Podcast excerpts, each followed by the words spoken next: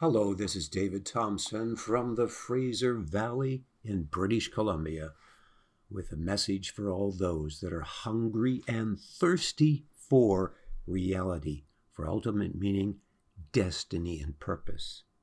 This whole universe, we observe, there is purpose.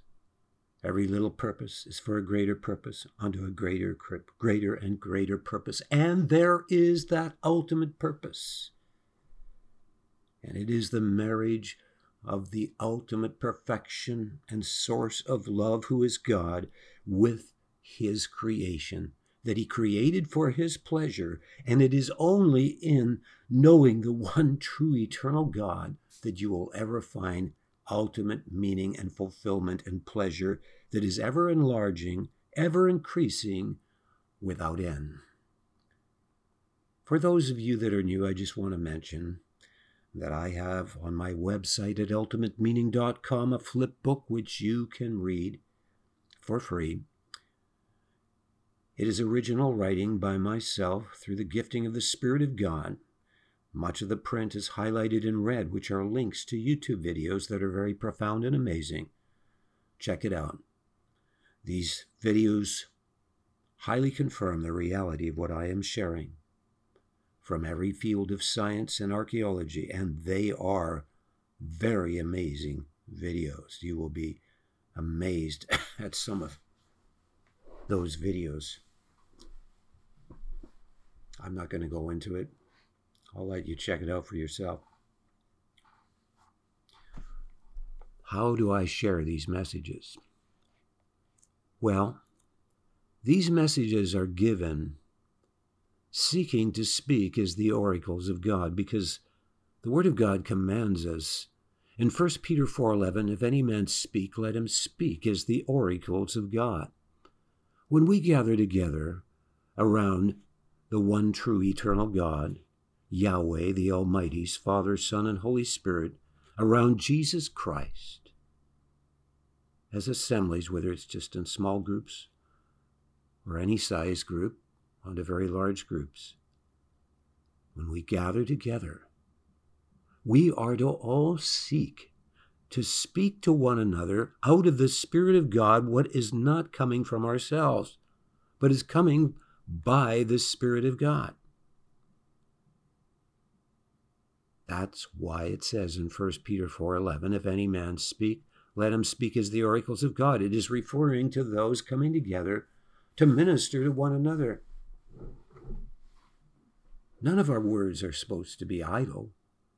Even in our daily life, every word we speak, we should seek to speak out of the Spirit of God, whether it's to bring light to the darkness of a lost soul or whatever to encourage someone.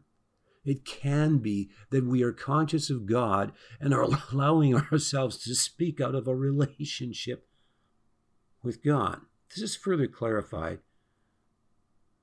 this matter of speaking as the oracles of God. In Revelations 19:10, you'll have to excuse the fact that I have a bit of a cough from something that I caught that tends to hang on, give me a little bit of a tickle. Um, Revelations 19:10 says, Worship God, for the testimony of Jesus is the spirit of prophecy. When we worship God in spirit and in truth, out of a pure heart, in great love and humility towards God, we are filled with the Spirit of God in an overflow beyond ourselves that can result in creative utterances coming beyond ourselves, whether that is a word of knowledge, a prophetic word, a testimony, an exhortation, a prayer. There should be, when you gather together as the church, the facilitation of that so that there is much sharing that is spontaneous, not having to go up and ask permission at the mic. Let's not worry about a mess, brothers and sisters in leadership. We are here to be conscious of who is in our midst far more than the program at the front. There shouldn't be any program at the front. There should be those that are in tune with God under the leading of His Spirit.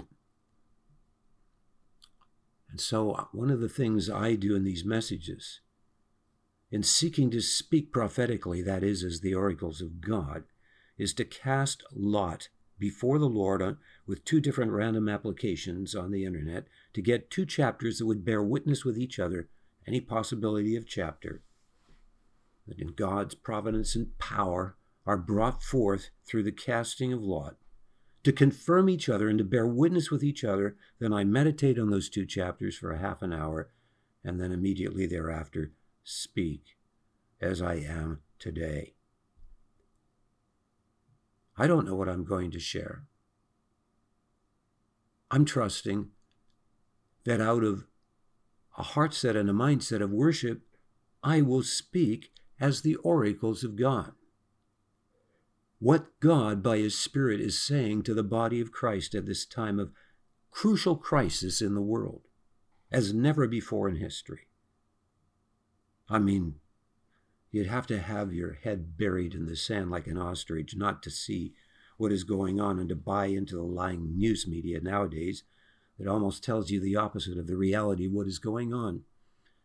Because they've been infiltrated over the last 30 years by the Chinese Communist Party and by global elites and others that have the same mindset corrupt, demonized, hell contagious mindset of control, where they treat you as cattle and want you to be their slaves.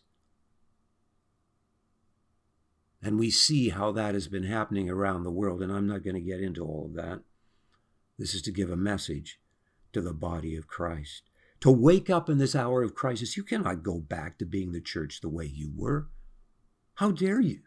Just go back and be at ease as if nothing is going on and there's no crisis? Are we going to say we're going to eat and drink and be merry and then find ourselves finally at the point where we're falling off the cliff and there is no return and there is utter destruction in our country, in our lives personally?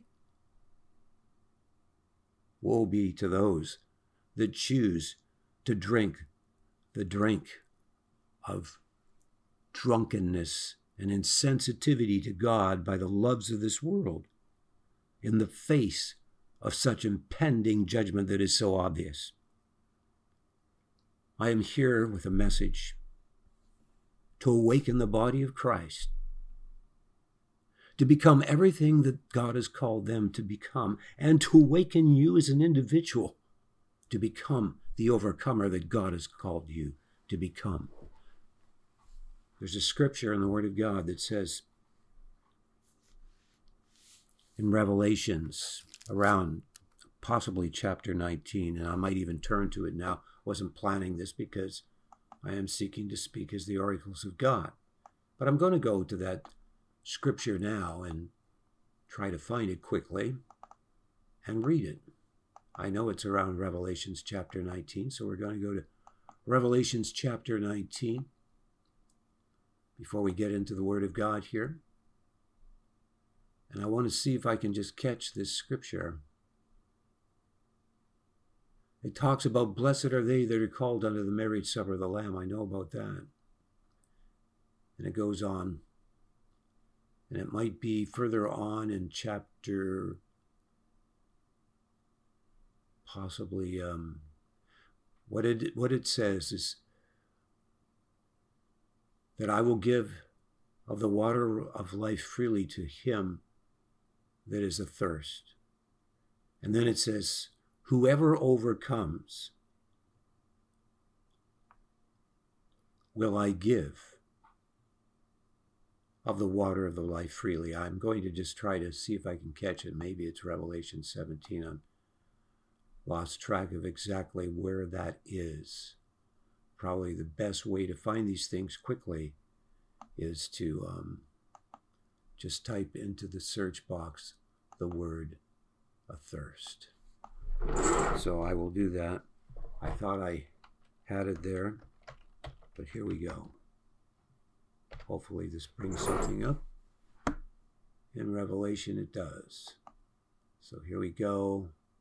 Revelations 21 6. Revelations 21 6. So we'll go to Revelations 21 6 there and read this. We'll read beginning first at verse 5. It says, And he, and he that sat upon the throne said, Behold, I make all things new. And he said unto me, Write, for these words are true and faithful. And he said unto me, It is done. I am Alpha and Omega, the beginning and the end. I will give unto him that is athirst of the fountain of the water of life freely.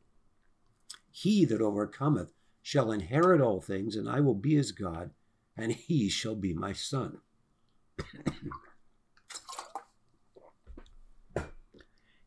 what quenches our thirst is when we drink of the wines of this world and we get caught up with the temporal enjoyments of this life. Christ warned against us being like they were before the flood. As it was in the days of Noah, so shall it be also in the days of the coming of the Son of Man. Are we going to quench our thirst with the temporal loves of this world when there is something far more satisfying, and that is the presence of God in our lives? The secret to overcoming is that we are thirsty and hungry and desperate for more and more of what is real, what is lasting, what is everlasting, which is our relationship with God, the presence of God in our lives. He that overcometh shall inherit all things, and I will be his God, and he shall be my son. And we should not be satisfied with anything less than overcoming all things. Because the next verse here says, But the fearful and unbelieving and the abominable and murderers and whoremongers and sorcerers and idolaters and all liars shall have their part in the lake which burneth with fire and brimstone, which is the second death. The first word is fearful. And fear for losing things in our lives, the consciousness of loss, which is basically what fear is, is what causes uptightness. But it's perfect love that casts out that fear that is the opposite of the genuine fear of God.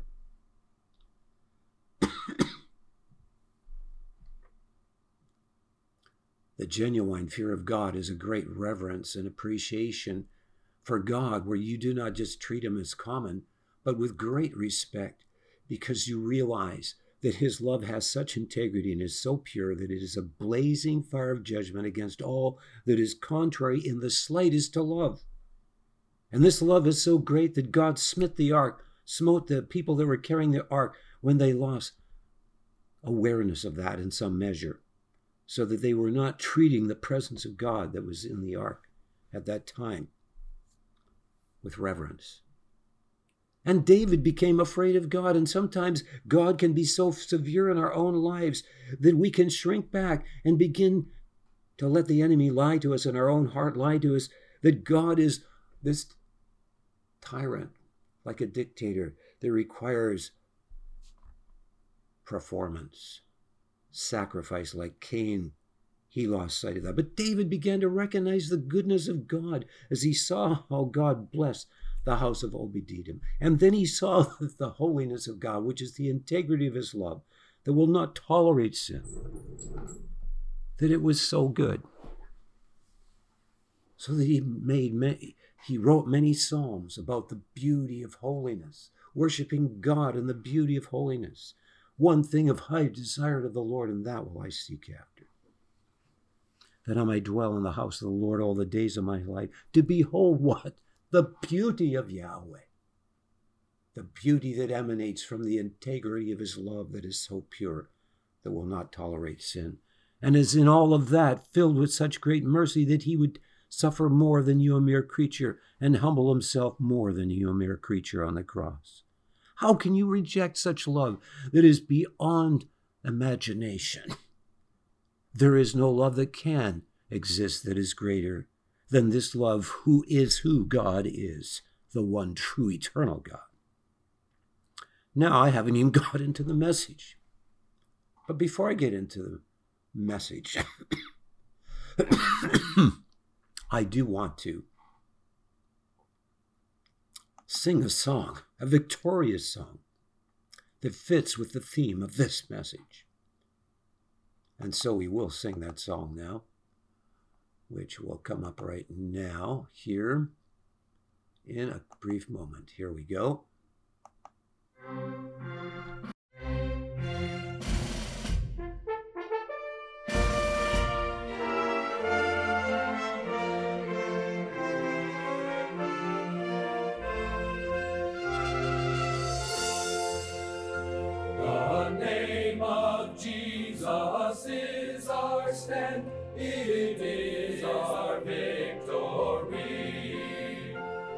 Lord God.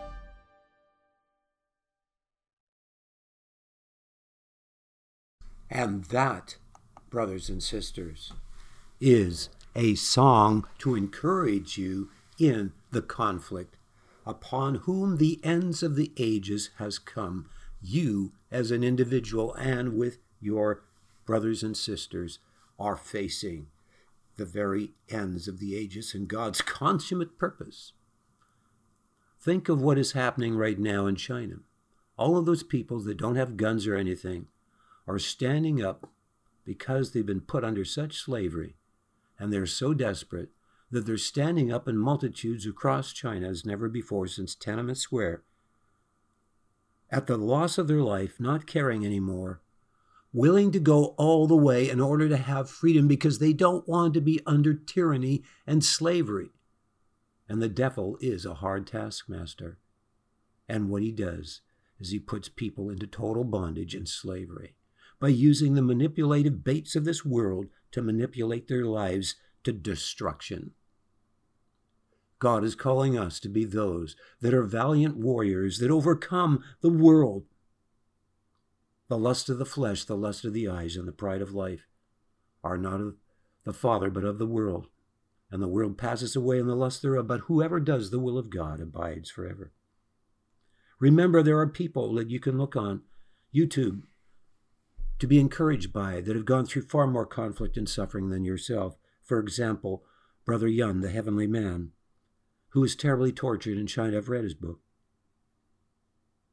Can you imagine him going on a 74 day fast without liquid or water in desperation to be delivered from that jail so he could preach the gospel?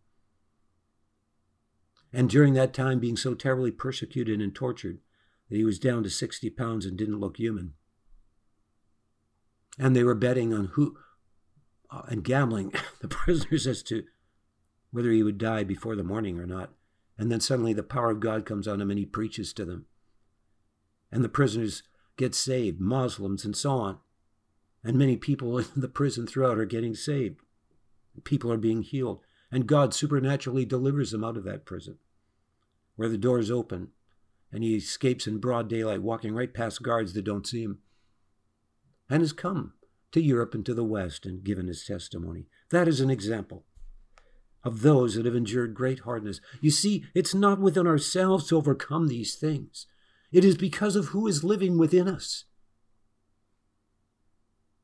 It is through Christ that I can do all things. It is Christ that strengthens me. We could never do what that man did in our own strength, nor could he.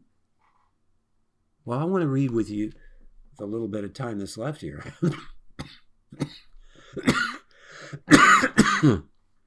what I have to share with you today from the Word of God. And I also want to touch on what I received yesterday because I did not preach on what I received yesterday.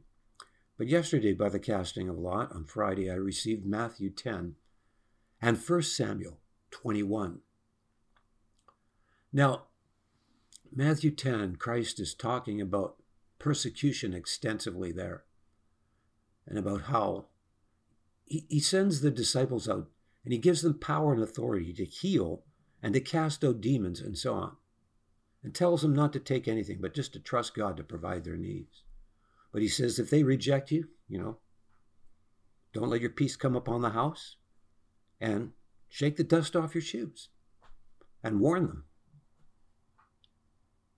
But he goes on and he talks about how they would be brought before people and persecuted. And it says this, and when they deliver you up, that's his verse 19 of Matthew 10, take no thought how or what ye shall speak.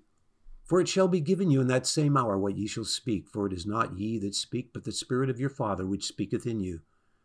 And the brother shall deliver up the brother to death, and the father the child. And the children shall rise up against their parents, and cause them to be put to death and ye shall be hated of all men for my name's sake. But he that endureth to the end, the same shall be saved. God calls us to endure, to break through, to endure to the end, like Brother Yun did. He endured through all those trials and suffering to the point that God intervened supernaturally and brought him out of that prison. Totally impossible what happened to him. Total 100% great miracle. Now, the other chapter I received was 1 Samuel, chapter 21. And this is about Saul.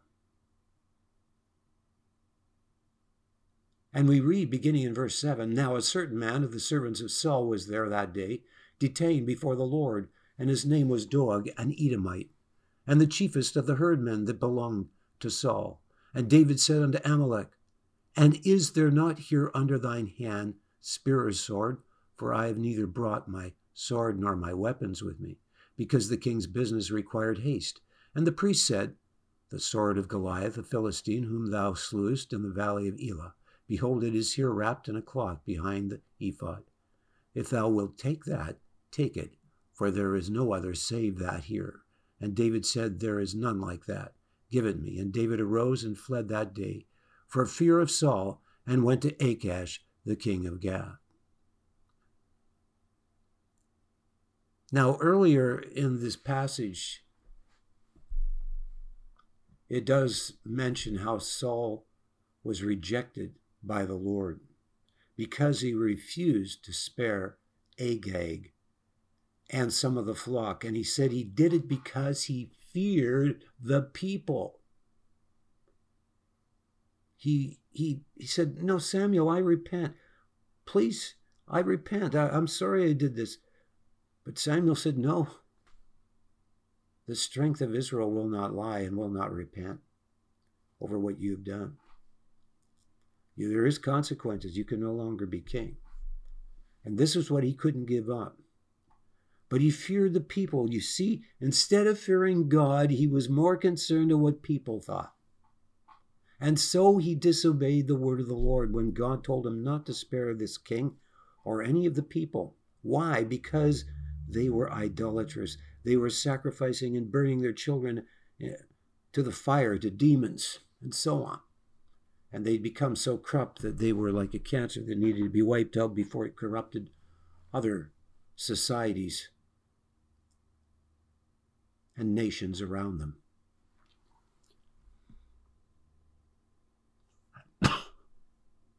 It is easy to spare the flesh in our own lives. But God is calling us to see things from His perspective with a love that always chooses the highest lasting good.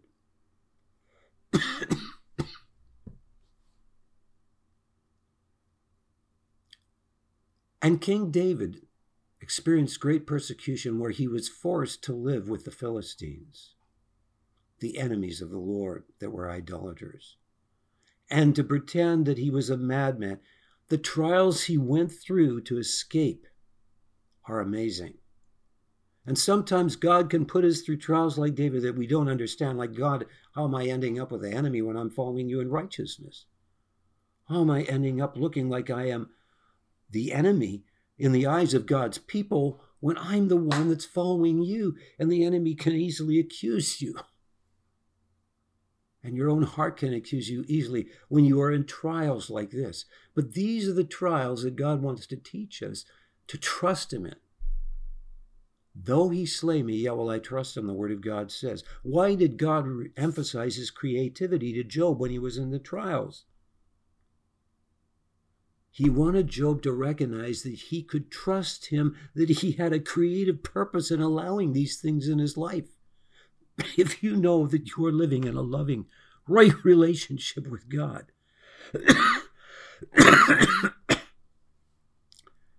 and you have all these things happening in your life that seem like God is against you, you can be assured that God is in control and He has your best interest in mind. He is a skillful artificer and He knows what He's doing with the pot, pottery, if there's a flaw in it, to get that flaw out or whatever. He will bring you into a place where you will be far more in a closer union and relationship with Him and a more fulfilling life than ever before. But will we endure through the trial? when we don't sense His presence close to us, when it seems that God has forsaken us.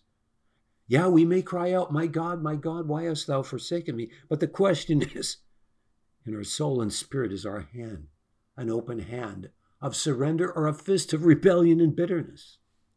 That God would do these things in our lives. He wants us not to fall into the mindset of Cain, that wrongly perceives God and His holiness and His severity that is allowed in our lives. It says, Many are the afflictions of the righteous, but the Lord delivereth them out of them all. And that if we are without chastisement, we are not his true children.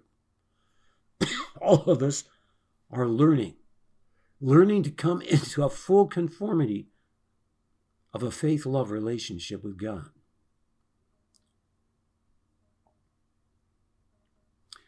So, as I continue on here, I want to touch on what I received today, which was 1 John chapter 2 and Joshua 15. And what is the common theme between these two chapters? These two chapters are about overcoming. There is the overcomer in both of these chapters. In 1 John 2 8 to 12, it says, Again, a new commandment I write unto you which thing is true in him and in you, because the darkness is past and the true light now shineth. He that saith he is in the light and hateth his brother is in darkness even until now. He that loveth his brother abideth in the light, and there is none occasion of stumbling in him. But he that hateth his brother is in darkness, and walketh in darkness, and knoweth not whither he goeth, because the darkness hath blinded his eyes. I write unto you, little children, because your sins are forgiven you for his name's sake.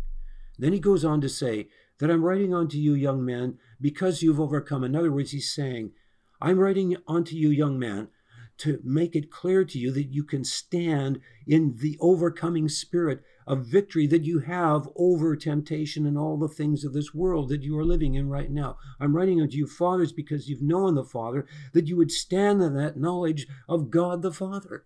And I'm writing unto you, children, and so on he is emphasizing the importance of standing in a close identity with God and not allowing Satan to rob us of that identity in our loving relationship with God. And of course, this is the secret to overcoming. It is that we are abiding in the love of God and not becoming anxious because anxiousness is because of a consciousness of the fear of loss that is the opposite of the fear of God. What is the fear of God? The fear of God is a choice that involves a deep turning of your soul, of your spirit, of your heart to God in the recognition that God is ultimately trustworthy because his love has such integrity that it will not tolerate what is contrary to love. It is totally holy, it is totally pure. and is transcendent in mercy out of that purity. We can never know the mercy of God if we first do not recognize that the holiness of God, the integrity of His love is good and is the very source of beauty and of life and of creation without corruption that goes on forever. And so when we choose to reciprocate who God really is, that He's ultimately trustworthy because He has a love that will not tolerate corruption and that is transcended in mercy so great that he took judgment upon himself for you. How can we not do, not but deeply turn in our heart with thankfulness and praise and reciprocate in a love faith relationship? We're perceiving the love of God, and that's causing us to respond in faith to his love.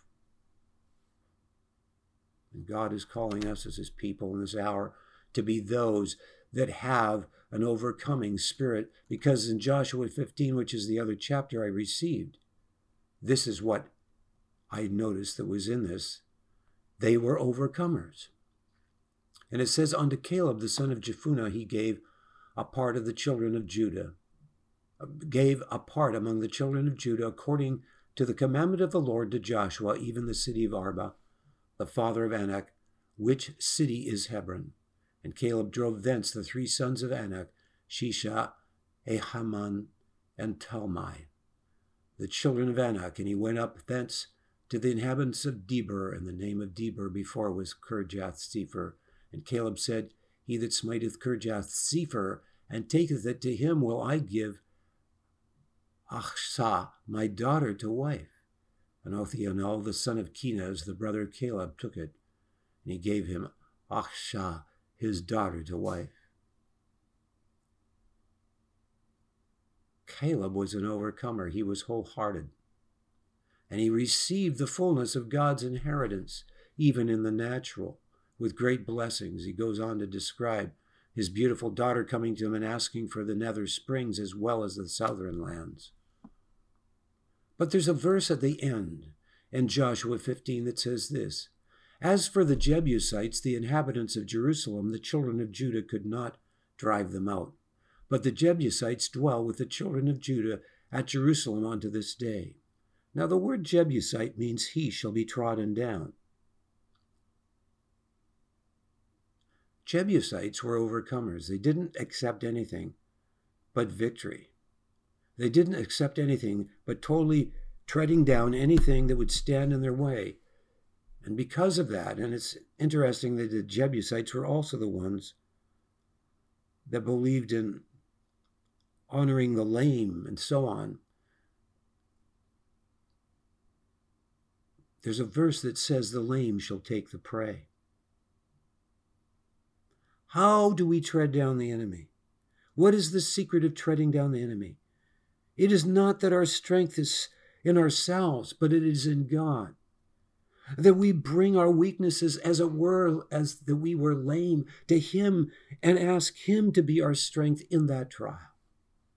It involves a turning of the heart and a trust, a learning to trust God and rest in God, and rather be, rather than becoming anxious and thinking, oh, maybe God won't come through.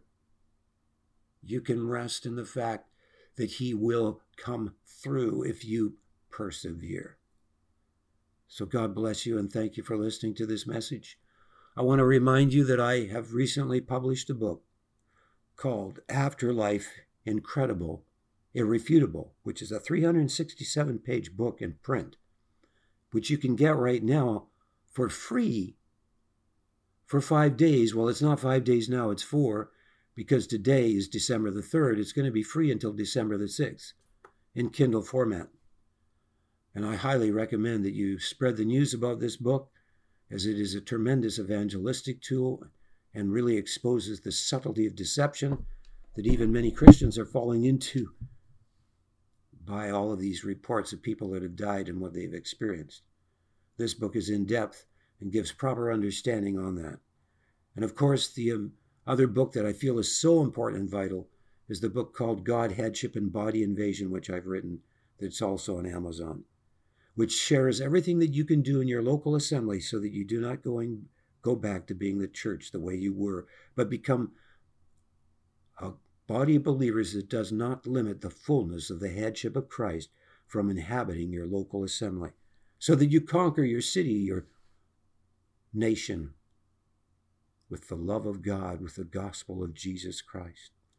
Thank you for listening to this message. God bless you all that are blessable.